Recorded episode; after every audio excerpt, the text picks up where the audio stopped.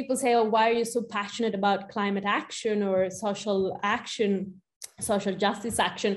And to be honest, I'm not passionate. Is a responsibility.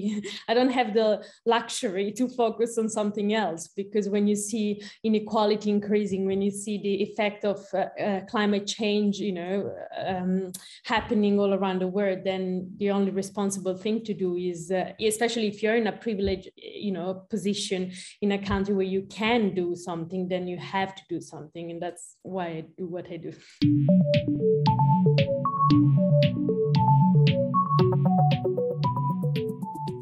Dr. Sabrina Chakori is my guest on this episode of Inside Ideas, brought to you by 1.5 Media and Innovators Magazine, sponsored by the Lohas Regenerative Foundation.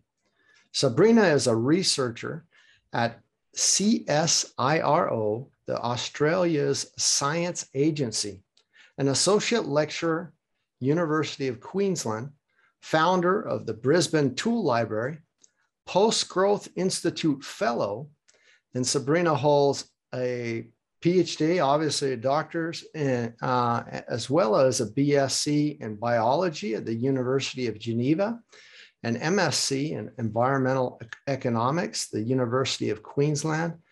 And she really focuses on using a systems approach in all she does in her PhD work and the research that she does. Sabrina explored packaged food reduction and food systems.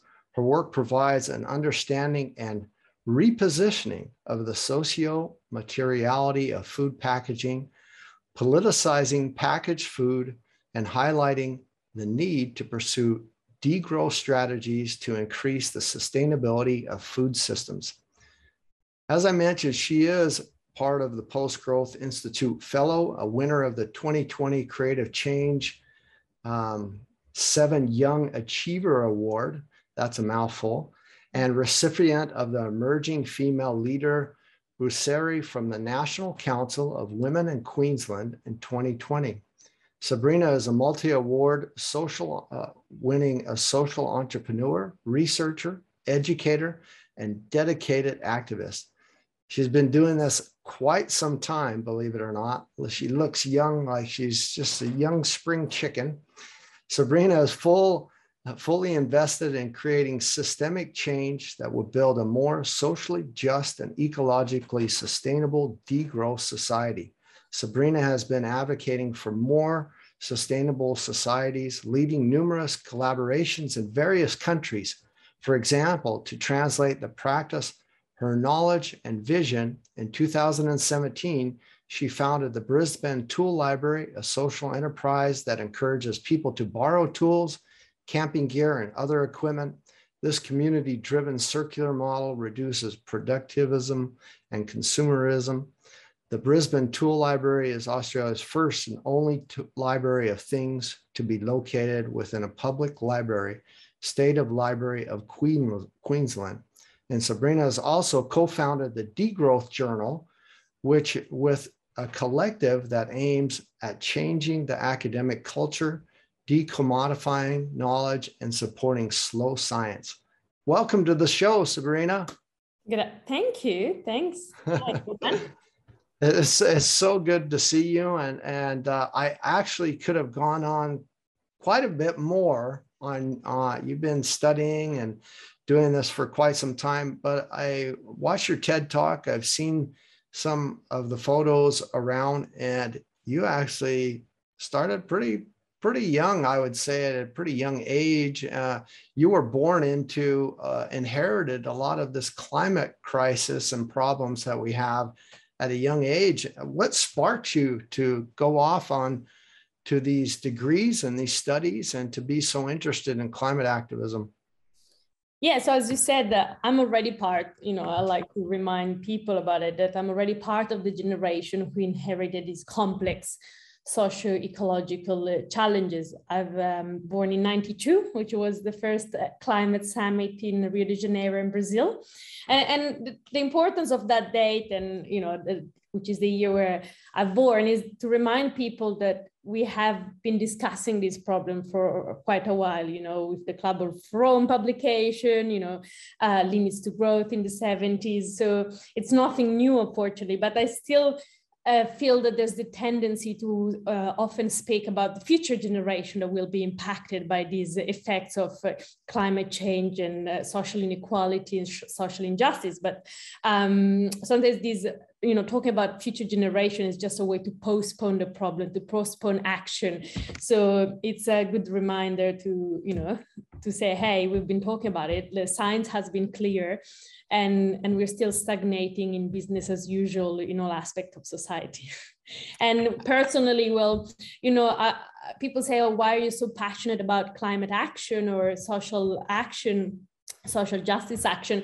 And to be honest, I'm not passionate. Is a responsibility. I don't have the luxury to focus on something else, because when you see inequality increasing, when you see the effect of climate change, you know, happening all around the world, then the only responsible thing to do is, especially if you're in a privileged, you know, position in a country where you can do something, then you have to do something, and that's why I do what I do. That's fabulous. Yeah, the first Rio, I believe, was very pinnacle, but 1992, Severin Suzuki, I believe, spoke at, I don't know if you know her, who she was. I think she was 12 years old at the time and spoke at that conference, and it was really a groundbreaking moment. But there are so many wonderful things going on, and as you said, they're all kind of coming to a head, and they've been around for a long time. The Limits to Growth book's been around, 50-year anniversary is this year, and you have some unique connections there that we're going to kind of try to tickle out there, that roundabout connections.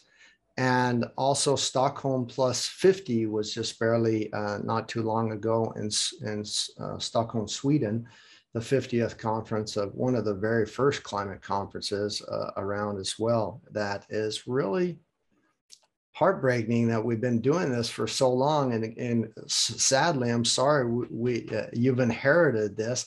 I've never heard it before been said, like you said it, that it's not a passion. You basically inherited this, and there's really no other way you can do anything else. So how did that path or journey start? Was there anything specific towards that got you interested in to start studying those things? I mean, I mentioned that you were the School of Agriculture and Food Sciences, and had all these ties not only to food, agriculture, but systems and doing other things and other circular degrowth, slow models out there in the world. How did that all come about? Was it just something else that we're missing? No, I should, you know, reflecting back at when I really started to be involved in so-called activism, even if, to be honest, I don't like to use the word activism or activist, because it almost indicates that most of people are passive, and it's all the opposite. People, everyone is active, you know, and everyone has an impact. And the only, you know, we use this definition to say, just that activists know their power, they are aware of the power that they have, contrary to maybe people that have other priorities or obligation. I think I had an evolution in my, let's say, activism life, to keep this term, or career or study path. I think I started from being a very environmentalist focused activist, and then I couldn't focus in my 20s. I couldn't focus on one subject, on one theme, right? I was worried about the Great Barrier Reef, as well as deforestation in the Amazon, in Borneo, as well as, you know, extinction of other species. And there were many problems at that time that were, like, you know, floating in my head. So I had to take a step back and start reflecting on what was causing all of these problems, you know, because at the same time, you know, I was seeing all this migration coming, you know, from North Africa and Africa, all the victims of the Mediterranean Sea. And so there was all these social and ecological problems, that they were interlinked somehow. But at that point in my 20s, I couldn't point out, you know, the root of the problem. So stepping back a couple of years and doing more in-depth research and study, well, it's pretty clear and obvious from the science, but also from, you know, all the literature that it's out there, that the current economic system, which is, you know, based on economic growth, on capitalism, is at the root of all these problems, you know, because the IPCC reports, they mentioned that we live in the Anthropocene, the human age that has an impact on the environment. But really, I like to adopt more the definition of capitalocene. We are in the age of capital, you know, of capital accumulation. And because we are so growth driven in our society, and we can unpack what that means, we are externalizing all these social and ecological costs, which then obviously have the consequences that we can see and read about. And so because I couldn't choose one specific niche topic, I decided to tackle the root. And the root is that we urgently need to change the socioeconomic system, you know, existing in place internationally, so that we could build an economic system that, you know, works for social and ecological well-being and not just for profit. So you have a lot of degrees. You've studied a lot. You're still working at the university level and doing a lot of things on that. Is that necessary to do what you do? Is it really necessary for the majority of people to be concerned or care about the environment and make a change? Does it help anymore? I kind of just want to know if that's given you more empowerment or better tools to address this on a political level, on an economic level, in different sectors to bring things, new systems that make the old ones obsolete into place, or has that helped in any way, or is it necessary? And I kind of want to know not just the yes or no answer, but a little bit more what your feelings are on that, because some people get really overwhelmed when they're looking at the existential crisis and climate and all those things. They're saying, well, I have to go get a PhD, or I have to get a master's in this, and then I can start to talk about it or act upon it. Yeah, it's actually a very, you know, fundamental question, which often links also to the question that, you know, I get asked, should we, you know, should change start top down or bottom up? Where do we need, you know? And I like to think about the fact that we don't have that you know, time anymore to choose where change needs to start. We need to make it happen wherever we are. I will answer at two levels to your question. So the first one is, do we need all these degrees and, you know, this education, this bureaucracy, you know, around having titles? Yes and no. I mean, obviously those titles are just titles, but they represent a background, a knowledge, a work in there. But on a level, as a woman, especially in that, you know, we're in parallel to capitalism, we still have a strong patriarchal society. So every woman in the world, if it has degrees, it, you know, it gives a bit of more power to speak about these issues. But aside from that, I don't think that, you know, university education is the only way. In fact, I spend most of my time, and you know, my PhD supervisor, as well as all my professors I had in my life, they know that most of my time was, you know, most of my energy was put into outside of academia work.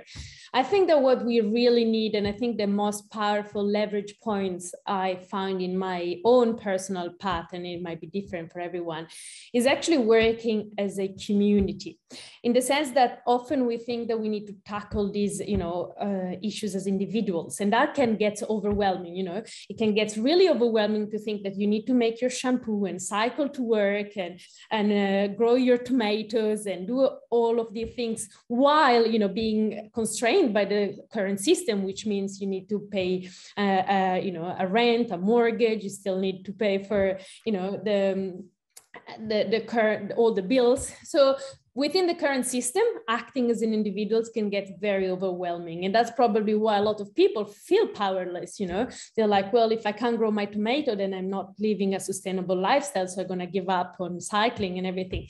And that has to be acknowledged. This is, you know, unfortunately, through all these, you know, 50 years, if we take the Limits to Growth publication as a milestone, we had these very greenwashing campaigns that they wanted to neoliberalize climate action. You know, you as an individual, you can do that. You have an ecological footprint as an individual, but that's, I think, is a very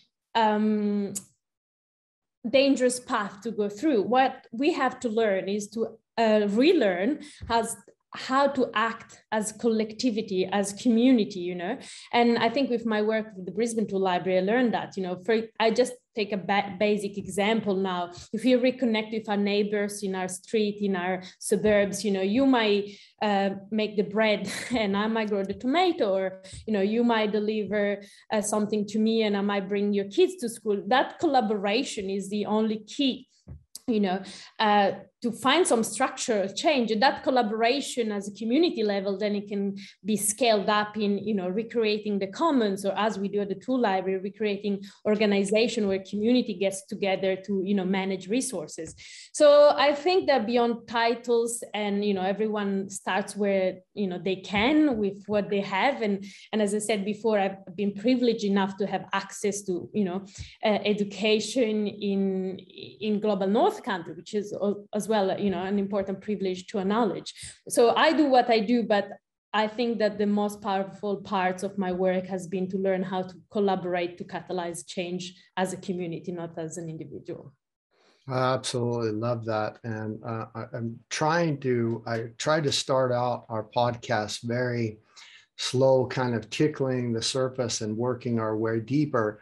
But what most people don't know is that there's a lot of depth and substance in you as an individual, but in the work and the things and the thoughts that you research and the things that you do and write about.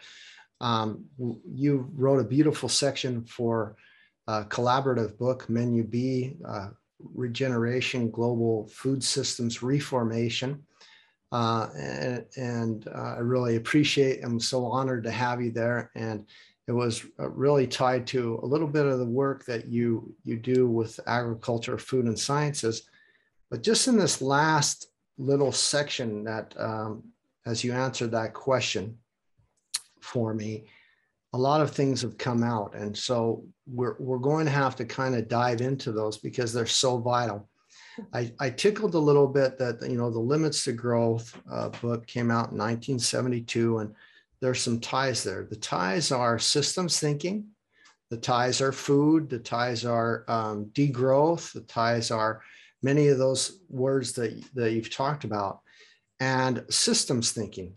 Donella Meadows, Dennis Meadows, Jörg Randers, Steve Behrens Jr., who wrote Limits to Growth, were not only created the World Model 3, but systems dynamic modeling, systems thinking is great from Donella Meadows. But you apply all of those factors into your life, not just your work and your research, but into your life. And I not too recently heard you speaking. I belong to the Systems Dynamics Society in Germany, but also in the world globally. And I want to know, what did you talk to them about? You gave them a nice lecture and I guess a presentation and talked to them about some things. I want to know what you talked to them about. And I want to then go deeper into all the things that you just brought out, degrowth, the economics, so capitalism and how we need to get off of this degrowth, what is the right economic model?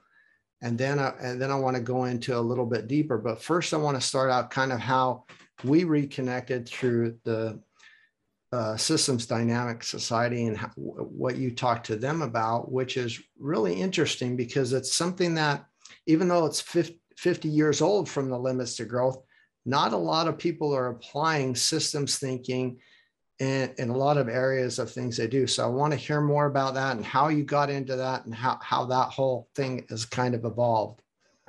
Yeah, so for me, so let's start by saying that, you know, system thinking and system dynamics are just methods. And sometimes we give too much importance to the method itself, you know, but it's a method to understand a problem. It's a method to frame a problem. And for me, when I came across this method the first time, it was very eye-opening, because we tend to be hyper specialized, especially in academia, on one, you know, small thing, which is good because we have experts, you know, that come up with drugs that, you know, solve many diseases and stuff. But sometimes because of these segmentation also of education, we miss the larger overview of the system.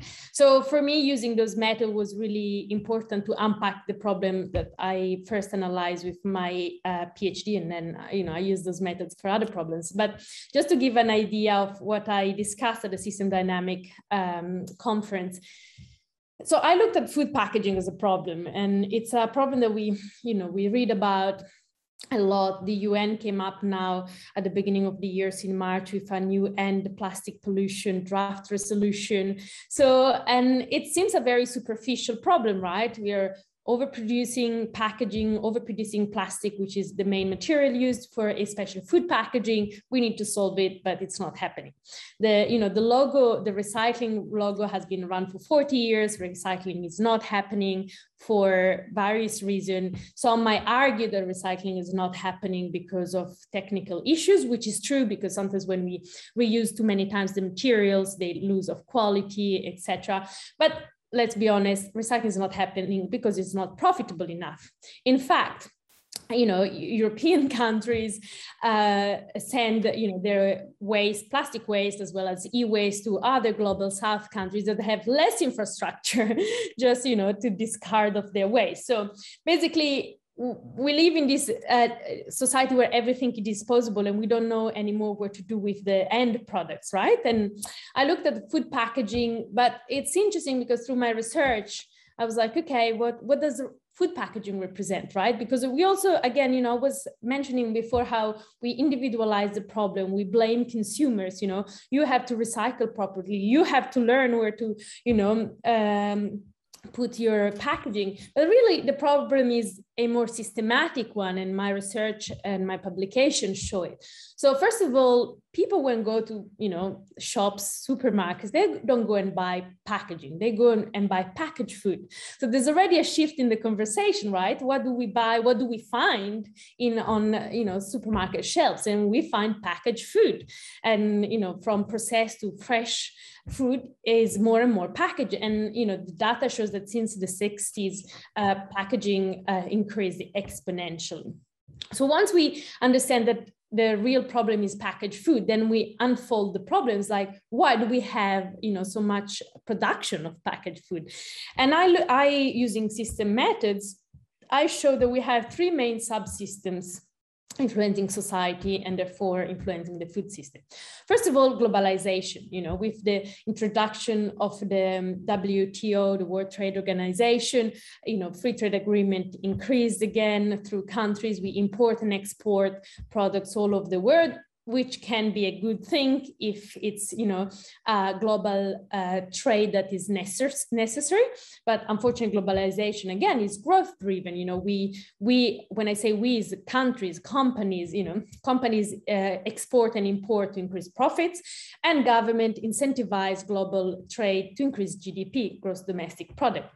And we can mention right now that, you know, we're talking about growth. When I say we live in a growth-driven society, it means that the main index to measure the well-being, so-called well-being of our society remains GDP, the gross domestic product. And so our governments change laws and regulation and incentivize commerce of specific products just to increase this index that doesn't account for the ecological and social costs, right? So if you look at food system, back to our main problem is we have a global market that might not be that necessary, right? And when I say might not be necessary, people would argue, yes, but we need these products. But really, we could relocalize food system. We could eat seasonal food products. We don't need to import and export those products all year long. And to increase GDP, we have also what is called intra-industry trade, which means that countries import and export the same product. For example, the US exports beef to European countries and import beef from Argentina and other South American countries. So we can understand that our globalization, our global market is not need-based, but is profit-based. So that's the first part, you know?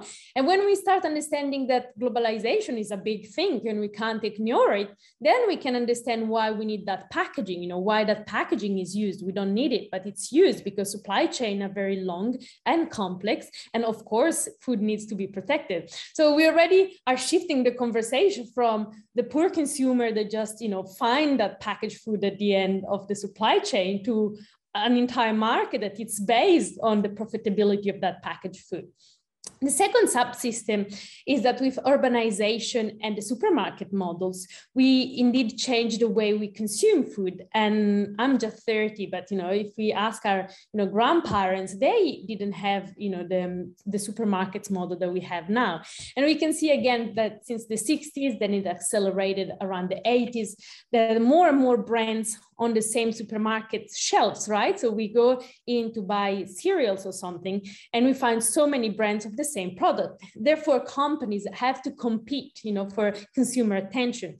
Some data, they show that consumers spend maximum like 29 seconds choosing a product, right? So packaging suddenly is not anymore just protecting food, but it became an important marketing tool, right? And companies spend a lot of money in that packaging, you know, marketing. So here we see another, you know, level of why we have so much packaging. And the third one, which is a more a micro level subsystem, I looked at how and why people indeed purchase, you know, packaged food. And sometimes they don't have other, you know, choices, or because of how our, you know, food system is designed and our cities are designed. But also we talk a lot about, you know, poverty in general or income poverty, but what's happening, especially in Western countries and slowly affecting also, you know, global South country, is that we live in a society that suffers from time poverty. And this time poverty, you know, is influenced by many factors, such as, you know, people having to work many jobs to have a you know, a minimum of prosperity. So that's, you know, there's an increasing of working poor class. There's the composition of family changed a lot with, you know, more single parents or double parents, you know, in families, both parents work. So composition of family change, but many factors influence this time poverty, which leads then, you know, to purchase ready to consume food, you know, frozen food, easy to cook food. And obviously when we say easy to cook, easy to consume food, that is packaged. But again, the problem is not people buying it, but is that time poverty that drives people to buy those food. So we, when we look at this big system, then recycling doesn't even coming into the conversation because it's just a post-consumer problem. And that is just a small example on how, you know, food packaging is mentioned a lot. And we think that just by collecting few pieces on our walk to the beach, you know, we can help. But really what we need to think about is why our society works like this and why our food systems are designed and what's the purpose of our food systems. And the purpose of our food system is mainly to increase capital for big companies and more, you know, centralized food corporations, and not anymore to provide healthy and affordable food for people. I totally agree. It's actually another form of commoditizing food. In a lot of respects, we see some of the effects that Ukraine is having on food and agriculture currently, because food has been turned into a commodity. And when you cheapen food, you cheapen life. And it's really a sad thing.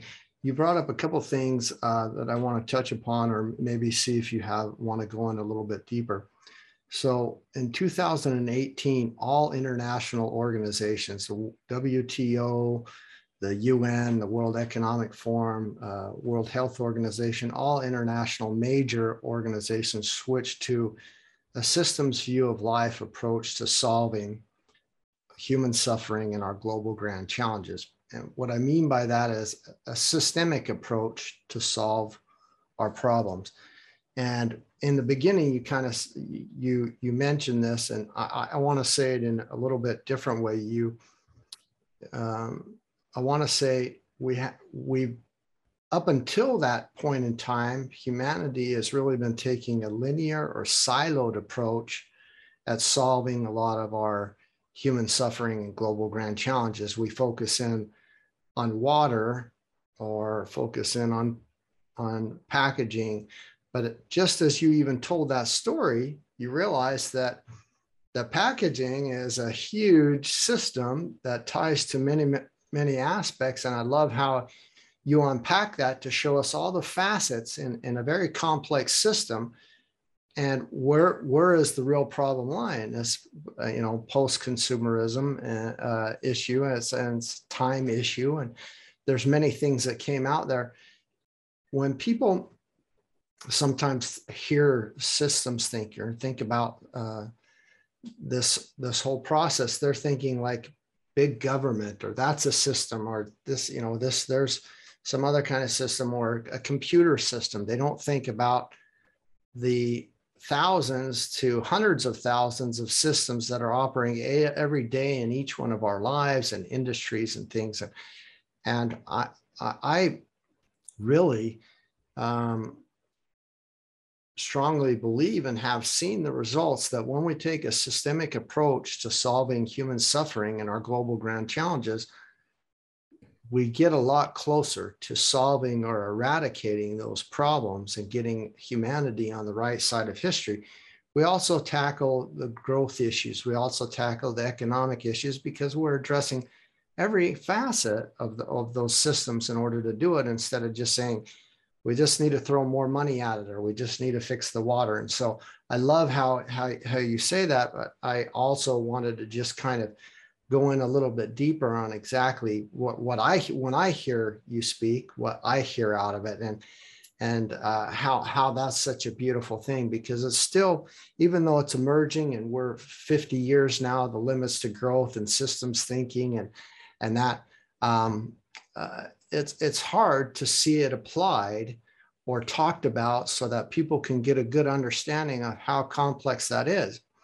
The last thing I want to say about it, and maybe you could bring this out in your thoughts or feelings as well.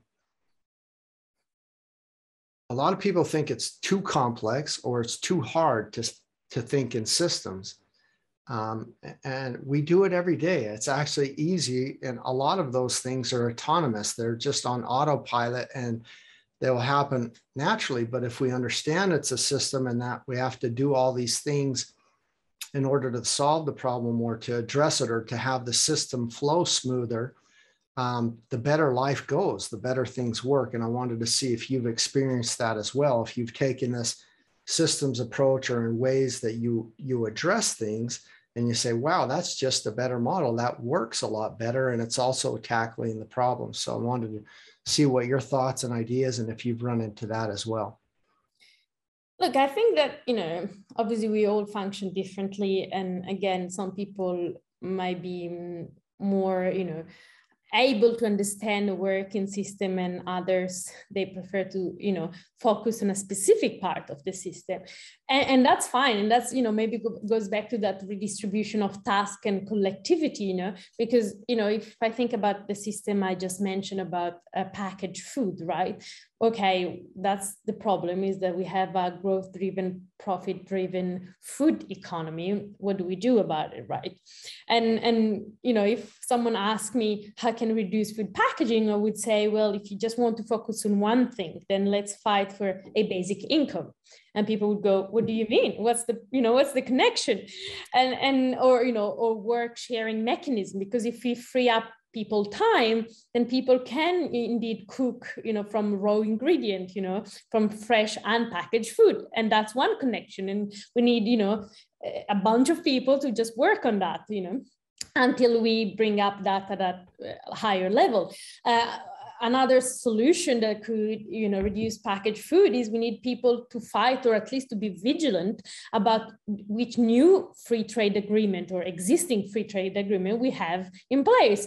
So again, you know, instead of having these greenwashing campaigns, if a turtle choking on a plastic bag or something, we need people to understand that our government sign up, you know, free trade agreement every year, and then they revise them. So we need to change that.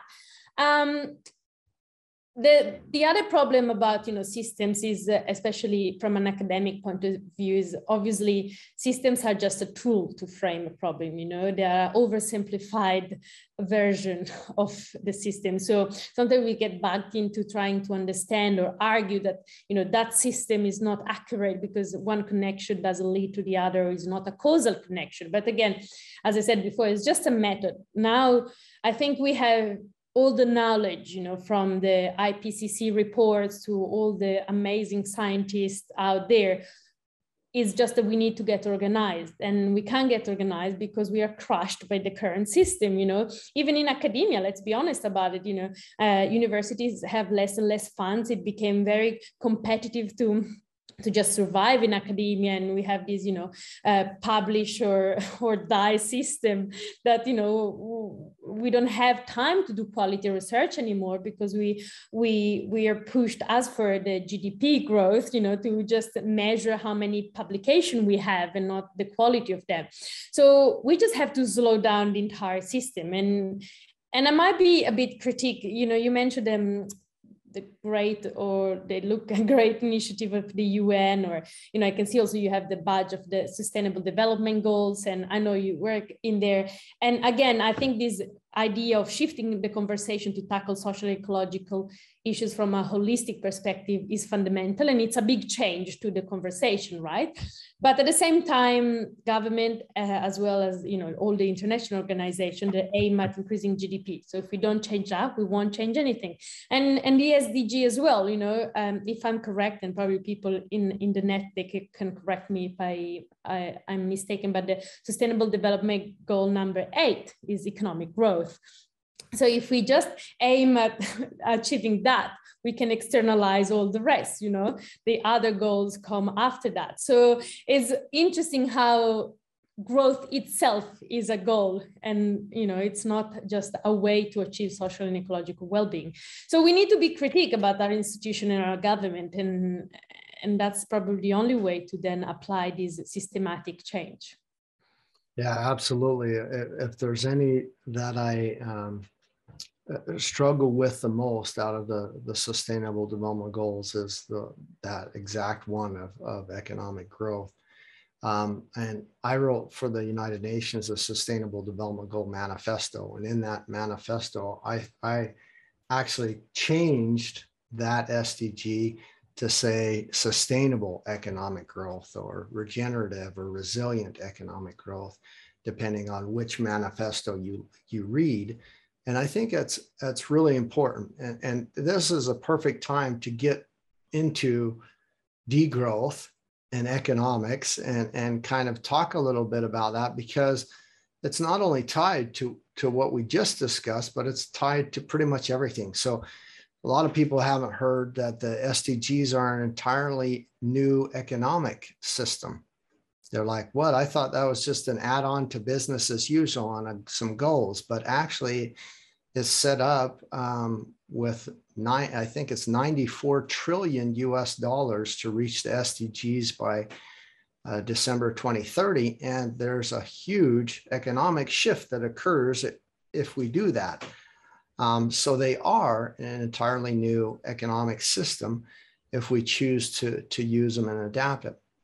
I'm with you 100% and on degrowth,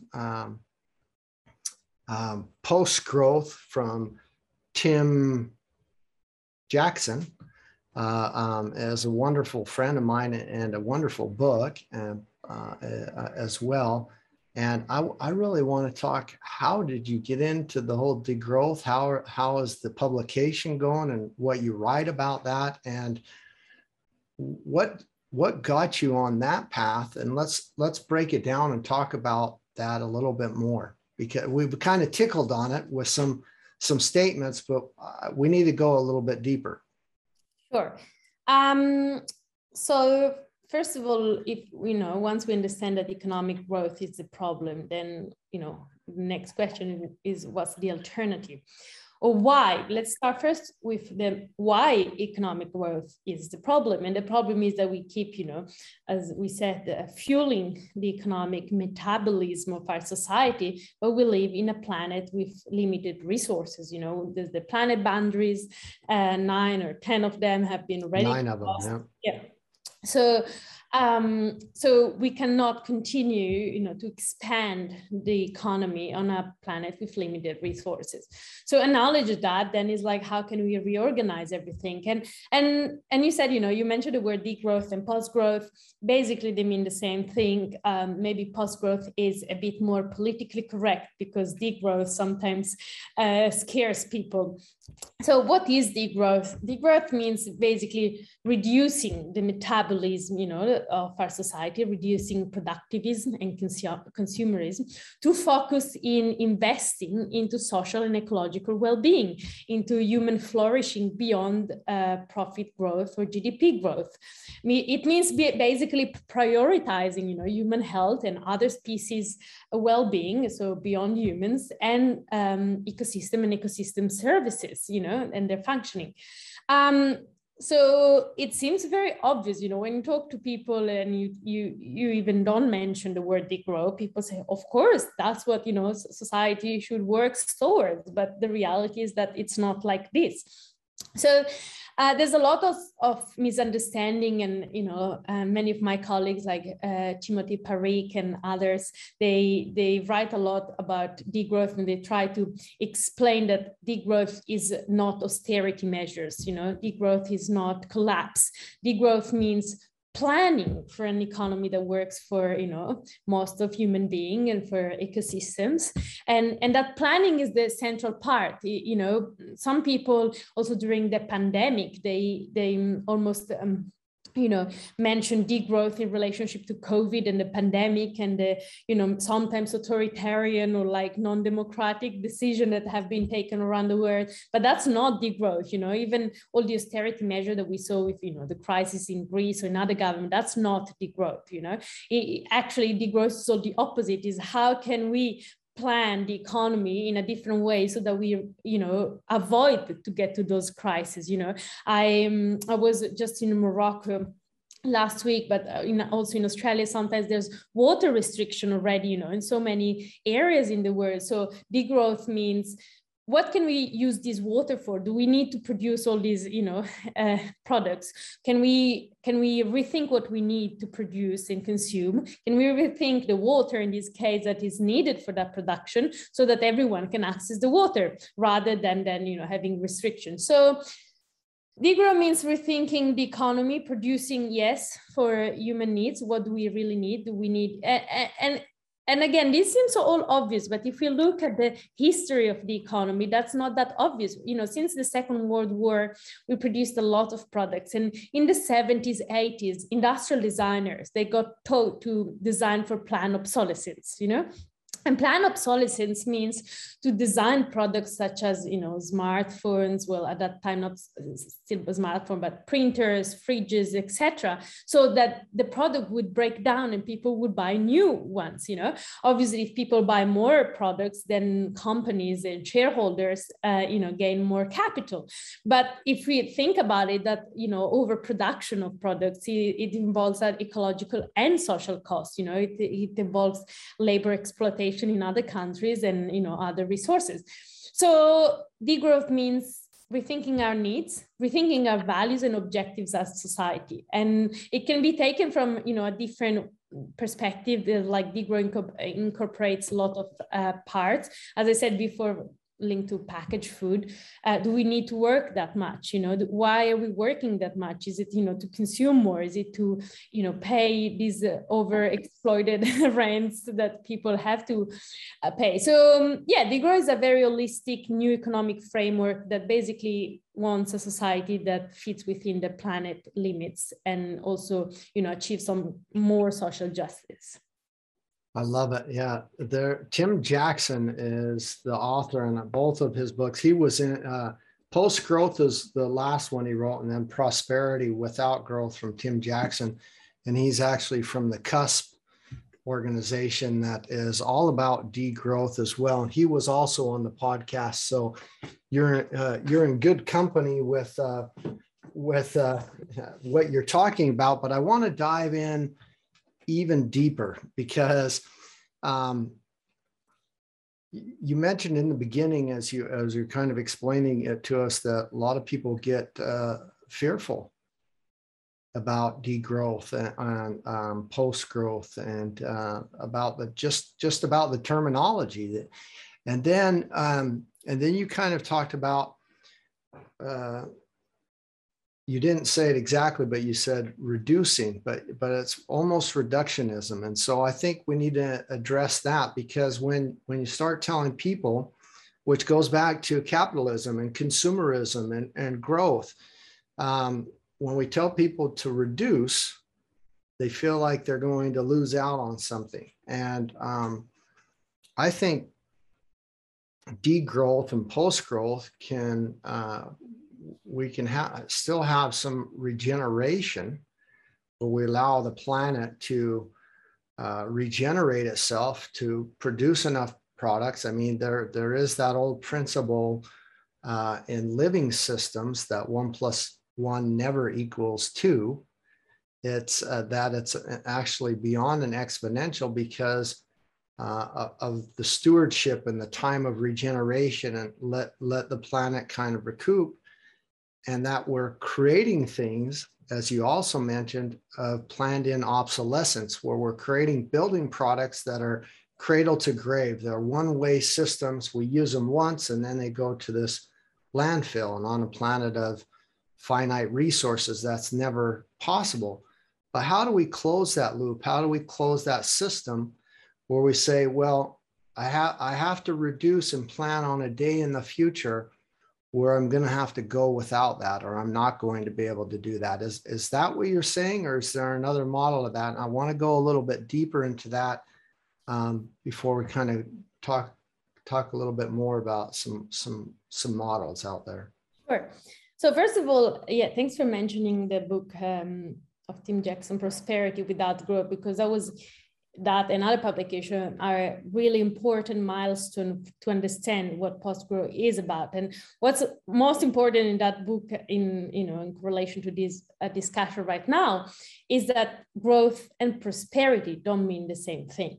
And unfortunately, we are still led to believe through media and governments that growth means prosperity, that growth means well-being. And again, just in reference to the pandemic, when we suffered the crisis, the social, economic crisis around the world, all the the titles where we need to restimulate growth, our countries are not growing enough. And if we step back, it's like, wait, are we working towards social and ecological well-being or growth? So the first principle is prosperity doesn't equal, growth. We can have a prosperity that is not growth-based, and that's a first thing. I completely agree, and thanks for pointing out that. Yes, I said that we need to reduce, the resources, we need to reduce the economic activity and metabolism, and probably that is I think that we need also to improve, or I need to improve as academic in the divulgation of what degrowth means, because when we are led, since the Second World War, we are led to think that growth and increasing is always positive. So suddenly decreasing or reducing it means something negative. We can say that degrowth means increasing the well-being, improving the well-being. And it's interesting, well, maybe because of my biological background, I always talk about the apoptosis, which is the programmed death of cells. So when we are fetus, for example, we have skin, through our fingers, and then the cells are programmed to die so that we have a functioning hand, So that programmation of reduction is not always negative, It depends what the outcome and the purpose is. So, it's true that we think that reducing something means you know, something negative, but I guess that missing out or less, or, you know, suffering somehow, you know.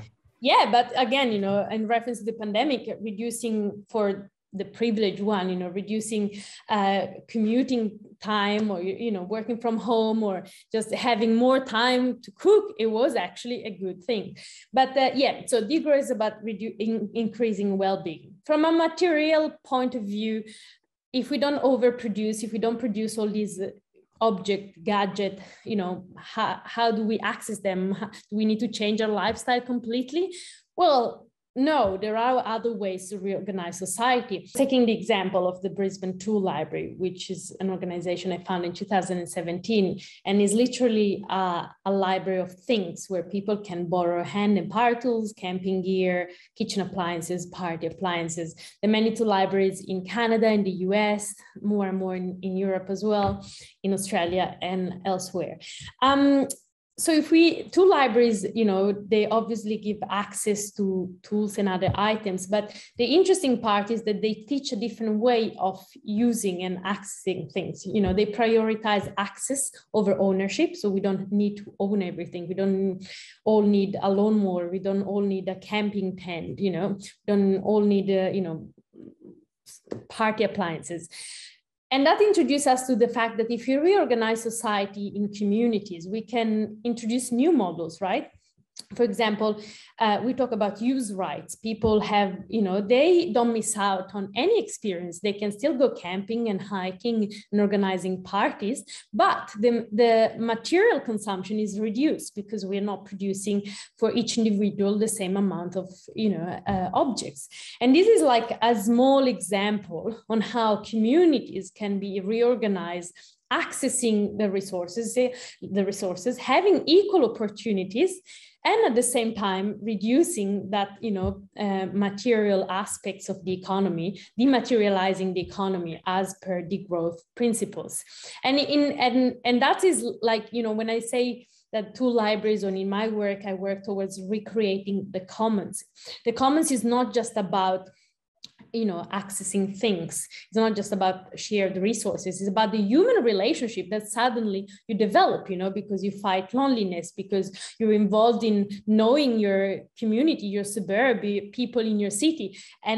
And that's probably the biggest value that we can see with the Brisbane Tool Library. You know, we became a family. The volunteers are, you know, part of a larger community that creates that community resilience beyond the tool library itself, you know. So I like to take the example internally of the Brisbane Tool Library. If someone has a birthday party, if someone needs to move house and everything, there's like a team of people that raises hands to come up and help, you know.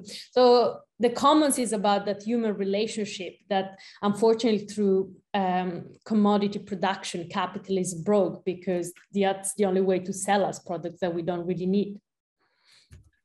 I'm a big fan and student of Herman Daly and the ecological economics, steady state economics, and studied with him, and I'm a big proponent of that. So we've mentioned post-growth and degrowth, and we've talked about some of these other economic models.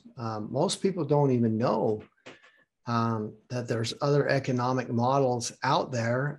Some have heard of the circular economy, some have heard of ecological economics, or donut economics from Kate Raworth, or mission economics, but there are actually 21 at least that I know of, and more coming every single day, ecological economic models out there, and with new ones popping up every single day. You mentioned another one, the shared economy. There's a platform economy. There's planetary boundaries. There's an ecological footprint economy model, and they go on and on. So my question is, are we operating them all at the same time? Are we doing one? Are we doing five at the same time? Does it depend on your community? How do we understand that? How does that system work? And is degrowth combined with other economic models? How does that work? How do we set up something like this in these communities? I'm a big fan of the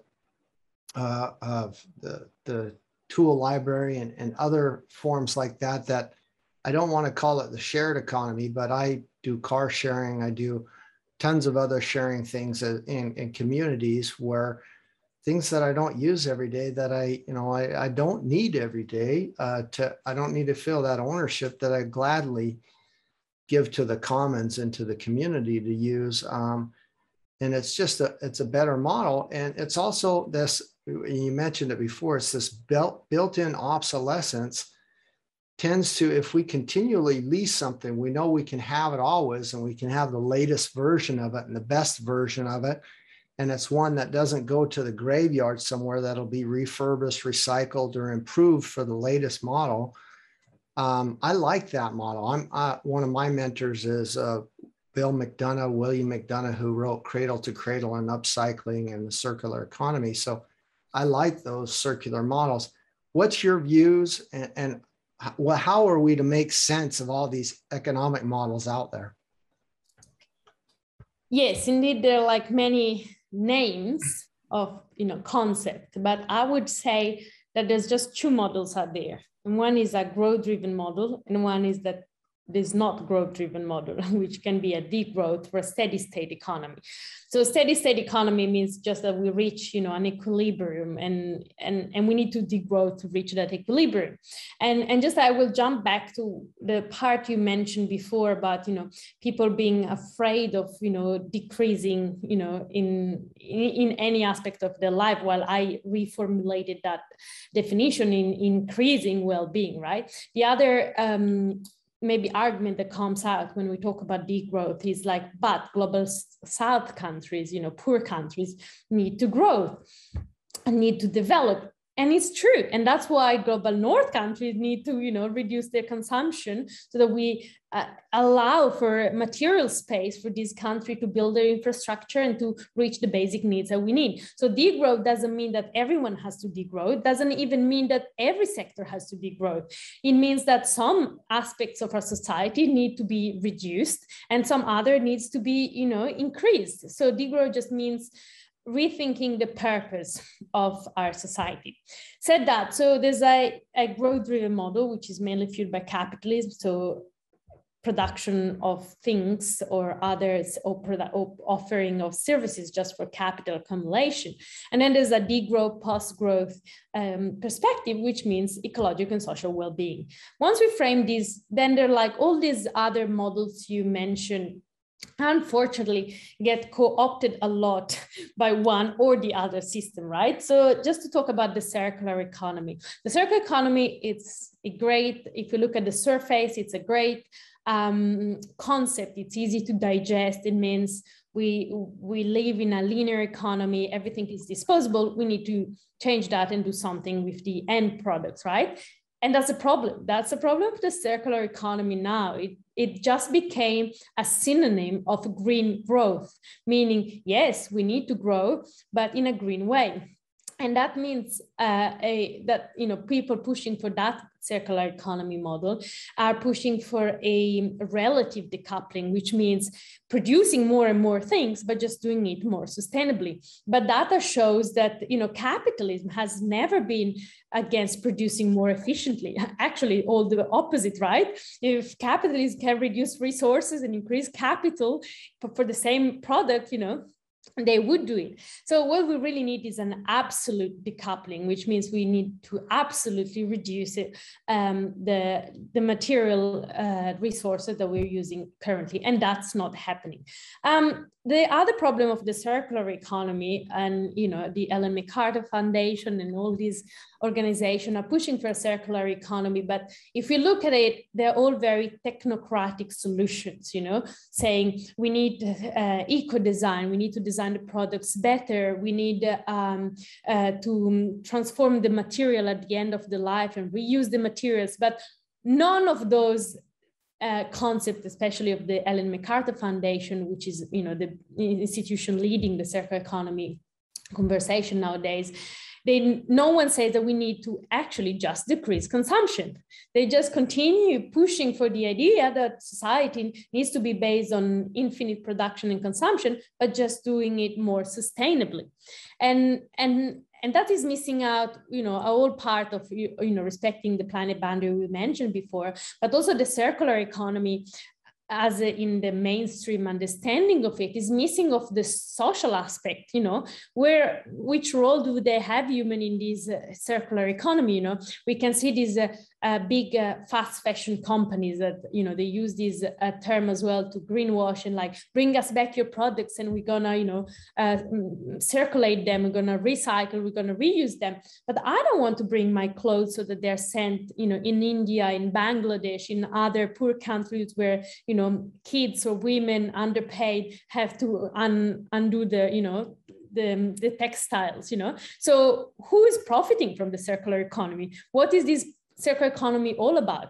So obviously we can use the term circular economy, but the question is it a circular economy for growth or for, you know, a degrowth steady state? Or decoupling, yeah. Yes. So it's like, who's profiting from the circular economy? You know, it's always a good question to, you know, understand who's making most of, you know, economic advantage out of it. And if that answer is the same company that is producing the product or, you know, or a similar organization, then it's a wrong model. And unfortunately, you know, the good thing about using degrowth as a term, and even if it might seem a radical, you know, term, which is a radical term and I'm very proud of using, is that it's hardly being co-opted by capitalists, because you can't, you know, be capitalist and support degrowth. And again, English native speakers, and my mother tongue is Italian, are always afraid of this, you know, the word of being radical about something. But radix is a word that in Latin means root. So, you know, being radical means changing the root of something. So, you know, we have also to understand where words come from. So degrowth is a very radical stance of changing the current purpose of the economic system. Oh, I absolutely love that. That's perfect. The way you've put it is so eloquent and so spot on. I really appreciate you breaking that down for us and helping us understand it more. It's so important because we need to have these discussions and we need to talk, take the systems view approach to get into the depth and substance behind a lot of these terms and things that we're hearing so that we can understand them a lot better. Before we get off the economic topic and growth totally, I have one last kind of a spark that I want to address, and I don't know if you followed it or how much you've heard. In 2018, John Elkington, who wrote the book Green Swans, he's also the one who came up with People, Planet, and Prosperity Profit model, the triple bottom line for the Earth. In 2018, after 25 years of the triple bottom line, he recalled it.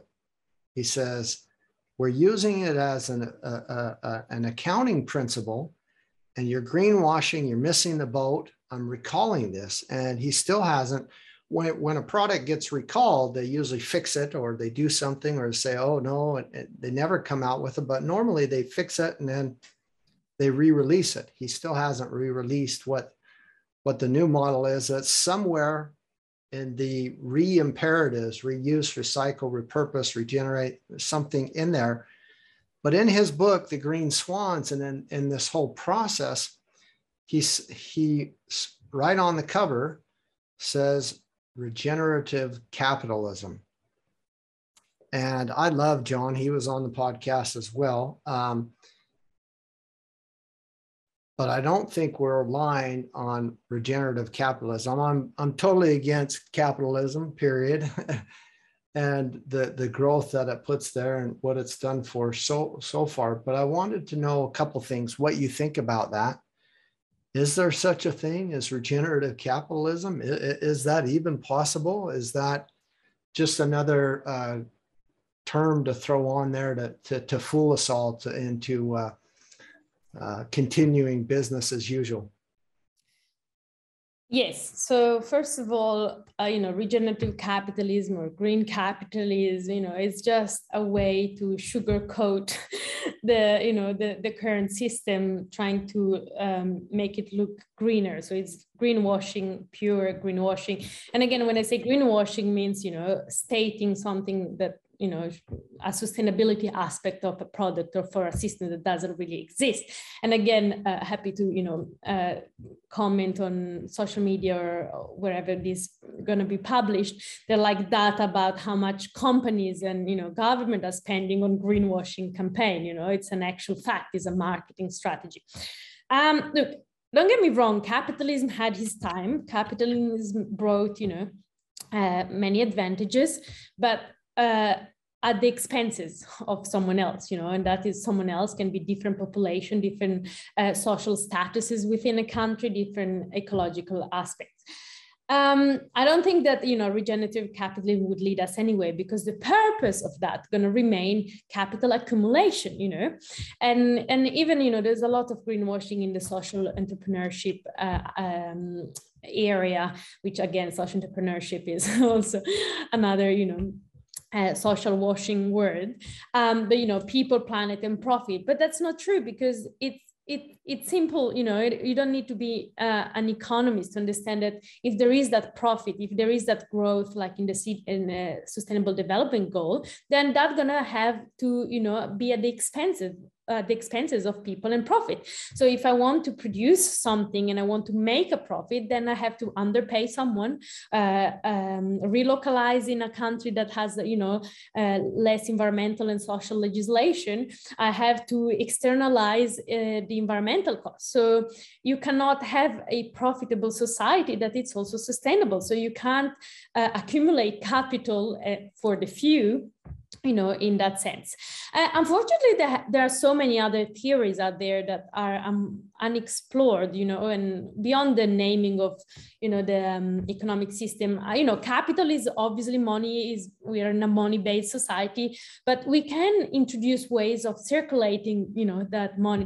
There was a Silvio Gesell that already, you know, 2 centuries ago was talking about, you know, introducing money that expires, and especially it was a origin from Germany and migrated in Argentina. And Gesell was saying that we need money that expires, especially in a crisis, which means that at that point, obviously, they didn't have all the digital technology that we have today. But I found it fascinating that we never explored more in depth that idea. So he was saying that if money has an end date, a deadline, you know, like our yogurt or other products, then people are obliged to make it circulate. So, you know, people would spend it, people would use it, and capital would flow.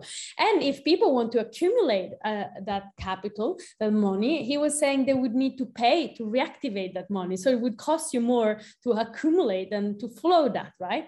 But there's also, you know, more modern, great women macroeconomists that they're looking at other ways to, you know, pay, you know, for social and ecological well-being, for example, without taxing people, because that's another problem, right? When we talk about these great social and ecological goals, we're always afraid that we need to pay for it, and, you know, taxes are a big burden, etc. But for example, there's the entrepreneurial state, which is a book I would recommend, or like, how can we, you know, tax differently companies and not people, you know, how can, you know, eventually, if we want to keep the intellectual property, make corporation pay for infrastructure and social ecological well-being.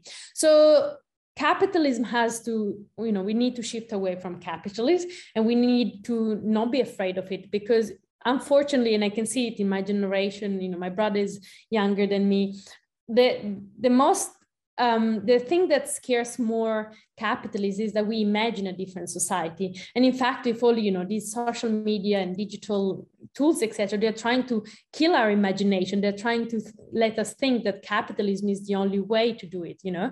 But again, capitalism is what, 200 years old, and humanity is longer than that. And across the world, we have different populations that managed, you know, society in different ways, with gift economies and different models. So there are other models that needs to be explored. And I think, you know, me and you, I don't know if we're going to see the end of it. Hopefully I will try to, you know, have an influence in that change. But I think that yeah, capitalism, again, sorry, just to finish, you were talking about the circular economy and reusing and refurbishing things, and this push of, you know, putting a value on waste and parts is just because capitalism is dying and they need to find new markets. So they're saying, well, we sell you your phone that's still going to break down, but we can repair it for you and resell it, because they need to expand the market so that, you know, capital keep accumulating for the top 1%. Yeah, it's insanity, but yeah, I appreciate you going deeper and explaining that for us. We've talked about communities and how vital communities are, and to build those, as well as in the sharing, how that builds society and a community as well. There's another economic model that we really haven't talked about. It's basically from Helena Norberg Hodge. She also contributes in the book, but it's about local futures and local economies, how we make sure to sustain ourselves first and kind of build these local economies of goods and produce ourselves, and have that. When sustainability has many definitions and is not a legal term by any means, but to sustain our community, our societies, our organization over time with goods, with resources, with however that society functions, is a fabulous model that I really like, and I've seen work in many, many ways before. And the other one is the one that we deal with agriculture and food. An agrarian society, I used to say, is, you know, 13,000 years old. Now we're getting word that it might even be 20,000 years old, and it's the basis of how all civilizations started, how cities and communities and cultures grew based around our food and this community. And then as they've gotten bigger over the years, we've kind of pushed them out into the outskirts and outsourced that infrastructure, that basic need elsewhere. So I want to know, Is this local economy really, in your mind, just another form of steady state, another way of degrowth and bringing back that to local areas? Or what's your thoughts and feelings on that direction as well? Yeah, so, well, the work of the Local Futures organization is really important because, as I often explain in my work, there's, you know, and it goes probably back to the beginning of our conversation, where do we need to catalyze change from a top-down level or bottom-up? And I spoke about communities, which is what Local Future does as well. And that's the meso level. You know, we never mentioned the meso level. You know, we are very focused on individuals or the macro level, but because of, you know, our government that are influenced by big lobbies, we are not, you know, they're not working for us anymore, generally speaking. And individuals, we mentioned that it's hard to act as an individual. So suddenly that meso level, you know, becomes the connecting part and probably the more important part. I don't like to romanticize, you know, working with community. You know, it's always, and also in, you know, people working in this organization, we always romanticize working with communities is great. And people usually generally, you know, like the idea, except then when you have to work with other humans sucks, right? and that's where the challenge is. But again, we have to, you know, unlearn, you know, to put our ego, to put, you know, and this is nothing wise I'm saying, but it's really an exercise, or, you know, and unfortunately we lost that exercise of collaborating because of, you know, 2 centuries of influence of, you know, neoliberal society.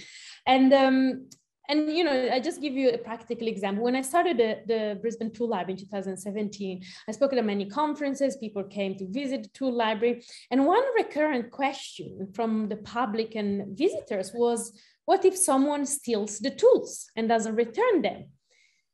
And that made me think a lot, because it was a really recurrent question. And then I started answering that, well, 99% of people are good people. Let's start with that, you know, So if I, as I was saying, if you had that question in mind, maybe it means you would do it, and people would go, oh, no, I just talked about it, right? So I think that we, you know, this neoliberal society that put us to compete for resources that, you know, creates scarcity, because that's what capitalism does, you know, create profitable scarcity and make us compete for them when in reality there's abundance for everyone. And that, you know, and that meso level means having faith that other humans are as good as we are. And obviously, you know, crimes and other things happen, and sometimes people are pushed by different reasons to do that. But I think that that meso level, working with community, the question is like, how can we move away from a system that creates scarcity and make us pay for, you know, what we need, to a system that creates abundance for all? How can we, you know, access abundance? How can we recreate the commons?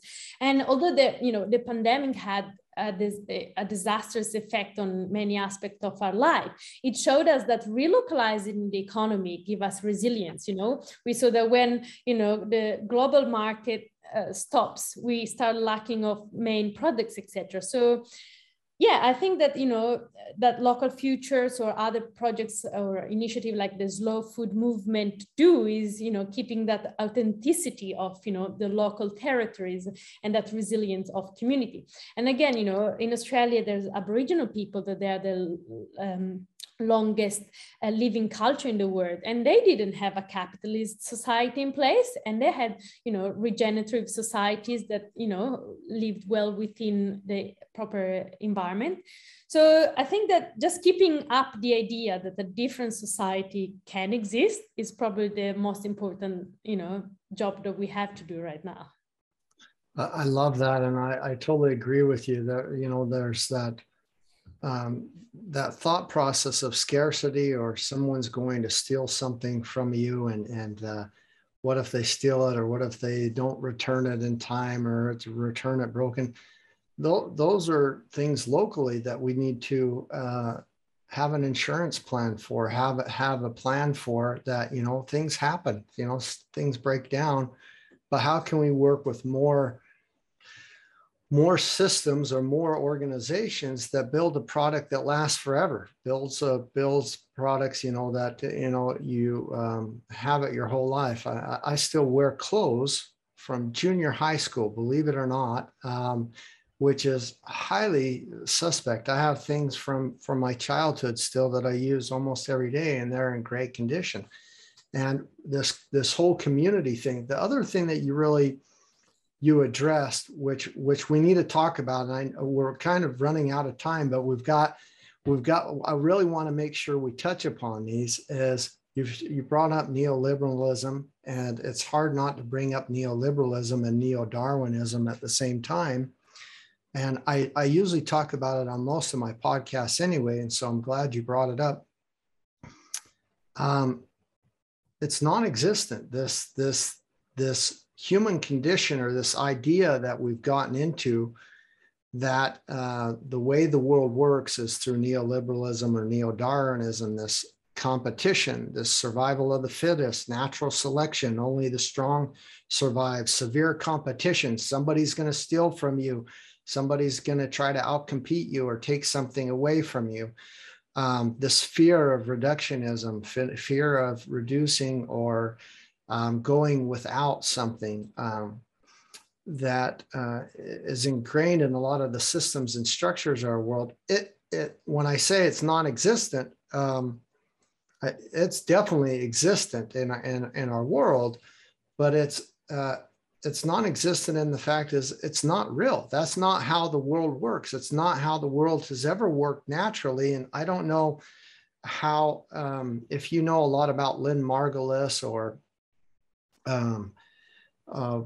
Boris Koplov or any of the other great scientists out there that have written about symbiosis, or specifically the model and the way that our world works. And that model is a question that I'm going to ask you here in just a moment, but it's really our world doesn't work in competition, natural selection, fighting against one another, only the strong survive.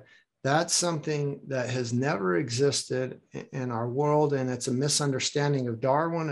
It's a misunderstanding of how we structure our organizations and business. The way that our world truly works and functions, and it's scientifically proven, it's proven over all life, is that it works in harmony and collaboration and cooperation and symbiosis with microorganisms, with other species, and including Homo sapien in a much different way. And so I wanted to touch on that because you mentioned neoliberalism, but it's also your time to kind of address your thoughts or feelings on that as well when you answer this question. And it's the hardest question I have for you today. It's what does a world that works for everyone look like for you? All right. So before just getting on that, I wanted to introduce one extra notion you were saying about, you know, your clothes that you kept for many years. And that is also in the book, Curing Affluenza. They introduce an important definition of being materialistic and being consumeristic. And sometimes we use these terms as synonymous, but, you know, I like the definition that included in the book. Being consumeristic, consumerist means, you know, having the love of buying, of shopping, the thrill of, you know, buying new things, while being materialistic means loving the materials, you know, the things. And so the book says that if we're really materialistic, we love things, we have to, you know, keep them, to maintain them. And that's what, you know, our parents or grandparents used to do, right? To maintain good quality of things and then pass it down to the next generation. Well, I think that I probably won't pass anything down, that because everything that is produced is already disposable, from clothes to, you know, digital technology. So just that on clothes. I won't comment specifically on, you know, neoliberalism and neo-Darwinism, but I'm aware of it, and I have many colleagues that work on showing that from an ecological, biological perspective, you know, most species collaborate, you know, and that competition is an artifact to justify the economic system that we live in. But because it's not my area of expertise, I'd rather not go into depth in there. But that idea of competition is a really important one, because obviously it relates to the scarcity, the created scarcity we mentioned, but it also, and that's probably, you know, from a feminist point of view, an interesting subject that sometimes, you know, is spoken about in the media and stuff, about, you know, if women wants to be equal to men, they have to compete, they have to adopt, you know, that, and that's again setting up in a patriarchal society, saying, well, if you want gender equality, you need to be like men, you know, you need to compete, while, you know, again, businesses or society can have other values, you know, they can have empathy, they can have collaboration, and more anarcho-horizontal structure, and that would also mean success, right, if everyone works together. So that idea of competition and scarcity in capitalism is also entrenched with, you know, patriarchy, and that's what probably the feminist economics, and again, I'm not an expert in there, but I'm happy to eventually suggest some guest speakers, they can talk more about, to introduce another term, you know, feminist economics, and how that could, you know, give more importance to care, you know, the work of care, which is also not included in GDP, right? Because if we care about our community as volunteers, if we care about our elders, about our kids, none of that is included in GDP. So in growth, you know, it's more convenient for a government to send you to work and send your children to childcare and pay for it, than for you to educate and keep your children at home. So yes, you know, is again, maybe going back to the beginning, it's a big system problem that we have. And I think, you know, to maybe simplify a little bit all these topics that we discussed, is the main question is, what's the purpose, you know, of our society? Is it working for our well-being, or is it working for, you know, profit? You mentioned is how would the society works for everyone look like? And that's another... I mainly want to know for you. I want to know, what does a world that works for everyone look like for you? Not so, yeah, not your university, but you. I want to know what your thoughts are. And if you, I'm sure you've thought about this in many different ways, what would that look like? What do direction or how should we be looking or focusing? Kind of set that vision for us.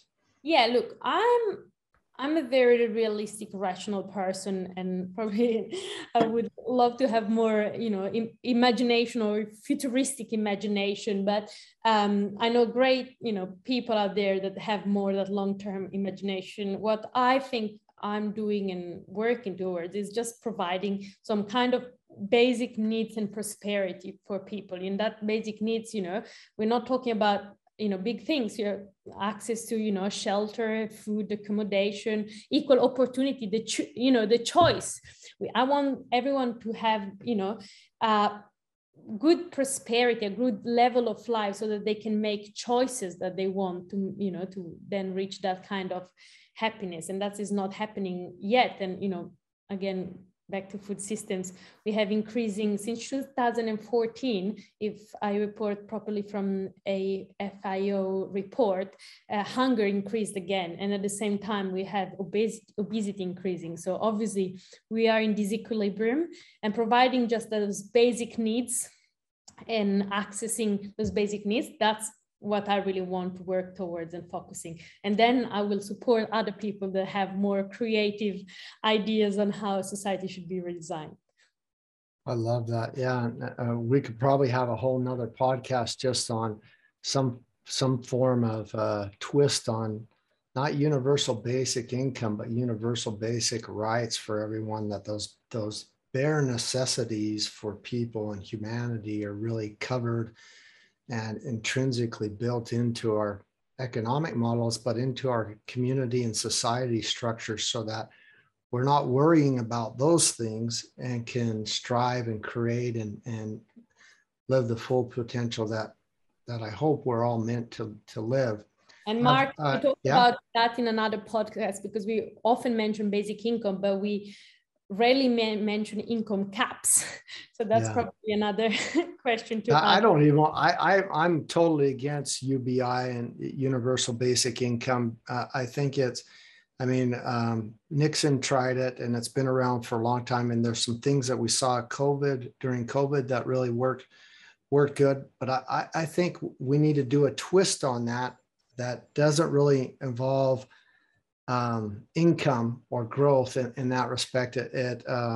It's more of a basic right of security, shelter, food, the basics for each and every human being on earth. And that's a whole nother podcast, but we definitely need to talk about it when the book comes out, and we'll definitely need to get on another podcast and go into an even deeper dive.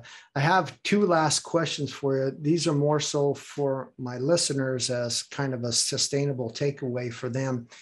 If there was one message that you could depart to my listeners that was like a sustainable takeaway that had the power to change their life or shift them in another way of seeing the world, what would that message be? And it's okay if it's even a couple messages.